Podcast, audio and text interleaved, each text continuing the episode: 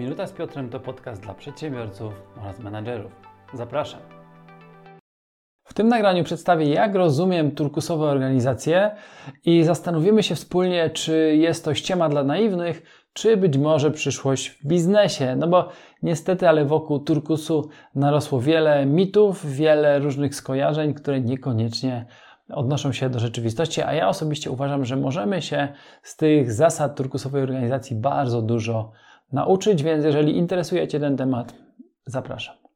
Turkusowe organizacje są przez wiele osób niewłaściwie rozumiane i szczególnie przez osoby, które nie potrafią zarządzać lub które uważają, że ich pracownicy i że ogólnie ludzie to idioci nie potrafią nic porządnego samodzielnie zrobić. Przyjrzyjmy się zatem czterem takim bardzo popularnym, najczęściej powtarzanym regułom czy zasadom turkusowej organizacji, a później wejdziemy trochę bardziej w szczegóły. Pierwsza zasada to stałe wynagrodzenie na odpowiednim poziomie, bez żadnych premii i bez żadnych bonusów, bez żadnych prowizji. Druga zasada to zasada, w której pracownicy samodzielnie rozwiązują różnego rodzaju problemy i wyzwania w wcześniej określonych zespołach. Trzecia zasada, bardzo dla niektórych hardkorowa, czyli pracownicy sami sobą zarządzają, czyli tak zwane samozarządzanie lub samoorganizacja. I czwarta zasada, w zespołach nie ma kierowników rozumianych takich jak w standardowym zarządzaniu, czyli kierowników, czyli osób, w roli nadzorcy. I teraz podejrzewam, że jeżeli jesteś przedsiębiorcą, który od wielu lat prowadzi firmę i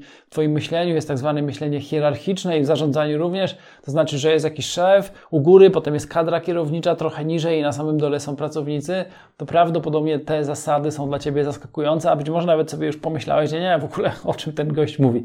Ale zaczekaj chwilę, wejdziemy w szczegóły, a potem wyciągniemy z tego esencje. Zastanowimy się również, czy one przez przypadek nie mają zastosowania w naszych firmach. Wejdźmy zatem w szczegóły. Pierwsza zasada, czyli stałe wynagrodzenie bez premii, bez prowizji itd. Tak Ogólnie założenie turkusu jest takie, że pracownicy powinni godnie, ja to nazywam po swojemu, bardzo dobrze zarabiać, bo wtedy mogą się skupić głównie na pracy i na tym, żeby jak najlepiej tę pracę wykonywać. I teraz, co to znaczy jak najlepiej tę pracę wykonywać? Ja osobiście uważam, że każdy pracownik w zakresie swojego stanowiska powinien mieć jakieś, jakieś obowiązki, odpowiedzialności i cele do realizacji. Jeżeli realizuje te cele, to powinien mieć stałe wynagrodzenie. I założenie jeszcze jest takie, w, na przykład w książce o turkusowych organizacjach y, doktora Blikle, że Idealnie, jeżeli organizacja płaci pracownikowi 5% więcej niż stawka rynkowa, no bo wtedy ten pracownik nie rozgląda się, nie szuka innego miejsca, gdzie mógłby lepiej zarabiać.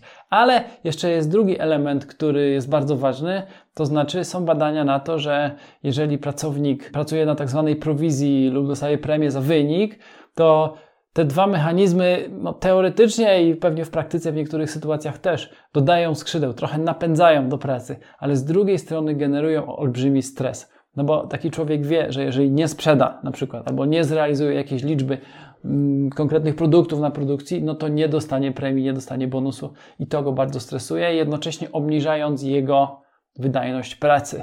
Więc teoretycznie te bonusy, różne premie, prowizje nakręcają człowieka, ale w praktyce obniżają jego wydajność, więc trochę te dwie siły sobie przeczą. No a przecież my chcielibyśmy mieć wydajnych pracowników w swoich zespołach, prawda? Zasada druga, pracownicy sami rozwiązują problemy w swoich zespołach, a w takim teoretycznym założeniu turkusu nawet poza swoimi zespołami. To znaczy, że pracownik, który bierze odpowiedzialność za to, co robi. Kiedy ma jakiś problem, kiedy ma jakieś wyzwanie na swojej drodze, no to szuka rozwiązania wśród innych pracowników. Pyta ludzi, którzy być może mają wiedzę, którzy mają większe doświadczenie.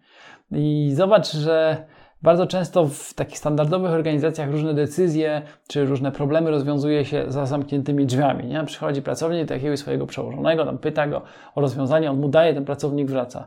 Ale co się wtedy dzieje? Bardzo zawężamy wiedzę w naszej organizacji. A kiedy pracownicy między sobą rozmawiają, jak rozwiązać problem, kiedy przychodzi, o tym powiem za chwilę, ich lider, ich mentor i uczy ich, jak rozwiązywać te problemy, wtedy z jednej strony oni stają się coraz bardziej samodzielni, ale z drugiej strony następuje w organizacji przepływ informacji, przepływ wiedzy. Dzięki temu cała organizacja może rosnąć, a nie tylko jeden pracownik. Trzecia zasada, samozarządzanie się zespołów. To jest bardzo ciekawe, bo jak zespół może się sam zarządzać?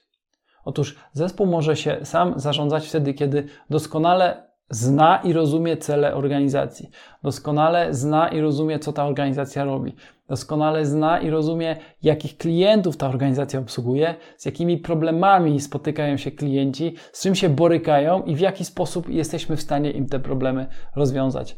Bardzo ważne, że zna również organizację wewnątrz, czyli swoją własną firmę wewnątrz, jak ona funkcjonuje, kogo mogę zapytać, z kim mogę porozmawiać, co mogę, a czego nie mogę zrobić. I kiedy człowiek jest na takim poziomie świadomości, oczywiście to wymaga czasu i, i, dużo pracy, to wtedy jest w stanie sam sobie zorganizować swoją pracę.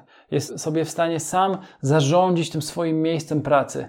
Dlaczego? No bo ma pełną świadomość, co robi i co powinien robić, czego się od niego oczekuje. No a jeżeli dokładnie wie, co ma robić, czego się od niego oczekuje i to rozumie, no to automatycznie bierze pełną odpowiedzialność za swoją pracę, automatycznie bierze pełną odpowiedzialność za swoje decyzje, za błędy ale też sukcesy.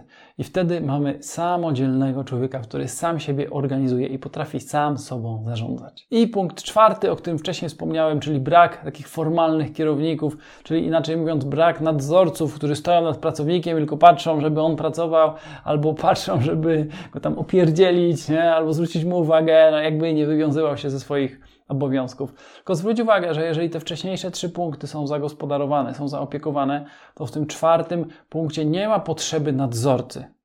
Jest natomiast potrzeba tak zwanego lidera, który nadaje kierunek, który inspiruje, który motywuje, który pomaga w trudnych sytuacjach. Jest potrzebna rola mentora, który uczy kolejnych pracowników tego, co sam wie, bo zajmuje się tym na przykład wiele lat, ma już ogromne doświadczenie. Tylko tutaj jest jedno drobne ale. Żeby to zadziałało w takim modelu, jest potrzebne zaufanie. Zaufanie w całej organizacji, które będzie się objawiać tym, że ludzie otwarcie, szczerze ze sobą rozmawiają, wymieniają się wiedzą i bardzo ważne, nie konkurują ze sobą, ale mają relacje partnerskie. Bo jeżeli ja będę konkurował z moim kolegą z zespołu, z moim kolegą z firmy, no to będę chciał być lepszy od niego i nigdy nie podzielę się wiedzą. Ok?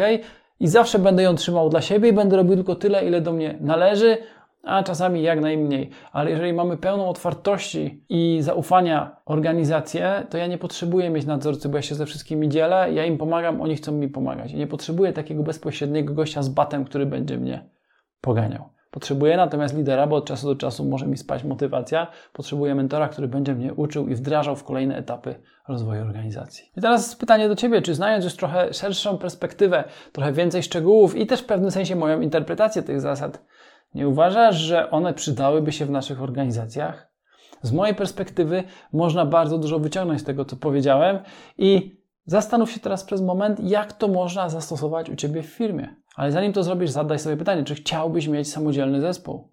Czy chciałbyś, żeby ludzie między sobą sobie ufali, żeby wymieniali się wiedzą, żeby wymieniali się doświadczeniami? Czy chciałbyś mieć stałe wynagrodzenia dla pracowników, które możesz wpisać do budżetu i wiedzieć, ile oni zarobią, ile cię to będzie kosztowało? No ja osobiście bardzo lubię takie informacje, bo wtedy jesteśmy stabilni w biznesie, kiedy wiemy i mniej więcej jesteśmy w stanie przewidzieć, co się za chwilę wydarzy. Ale też kiedy mamy samodzielny zespół. Dlatego, jeżeli ta inspiracja trochę z Tobą rezonuje, jeżeli ta inspiracja do Ciebie przemawia, no to spróbuj zastosować te zasady w firmie. Ale być może myślisz sobie teraz, no dobra, ale jak do końca, przecież ja jeszcze tak nie myślę, nie martw się, przygotowaliśmy dla osób takich jak Ty, które chciałyby spróbować tej drogi wdrażania tych zasad i podobnych zasad, które powodują, że zespoły są samodzielne, że pracownicy są samodzielni, a przedsiębiorca, czyli Ty, może pracować mniej, to zapraszam Cię serdecznie na warsztaty DNA przywódcy, gdzie kształtujemy nasze myślenie, że kształtujemy nasze zachowanie, nasz charakter po to, żeby oddać odpowiedzialność, żeby oddać obowiązki naszym ludziom, żeby się tym nie zamartwiać, ale też, żeby ci ludzie byli samodzielni. Więc jeżeli to, o czym mówiłem, do Ciebie przemawia, to zapraszam serdecznie. W opisie do tego nagrania znajdziesz link do pełnego opisu programu warsztatów, o których wspomniałem. Do zobaczenia za tydzień w kolejnym odcinku. Cześć! Jeśli ten materiał Ci się spodobał, pamiętaj, że możesz dodać ten kanał do obserwowanych, ale jeżeli zechcesz, to bardzo Cię proszę oceń ten odcinek. Poniżej masz do wyboru 5 gwiazdek, możesz również zostawić opinię. Dzięki temu pomożesz mi dotrzeć do większej ilości osób. Na dzisiaj to tyle. Do usłyszenia za tydzień. Cześć.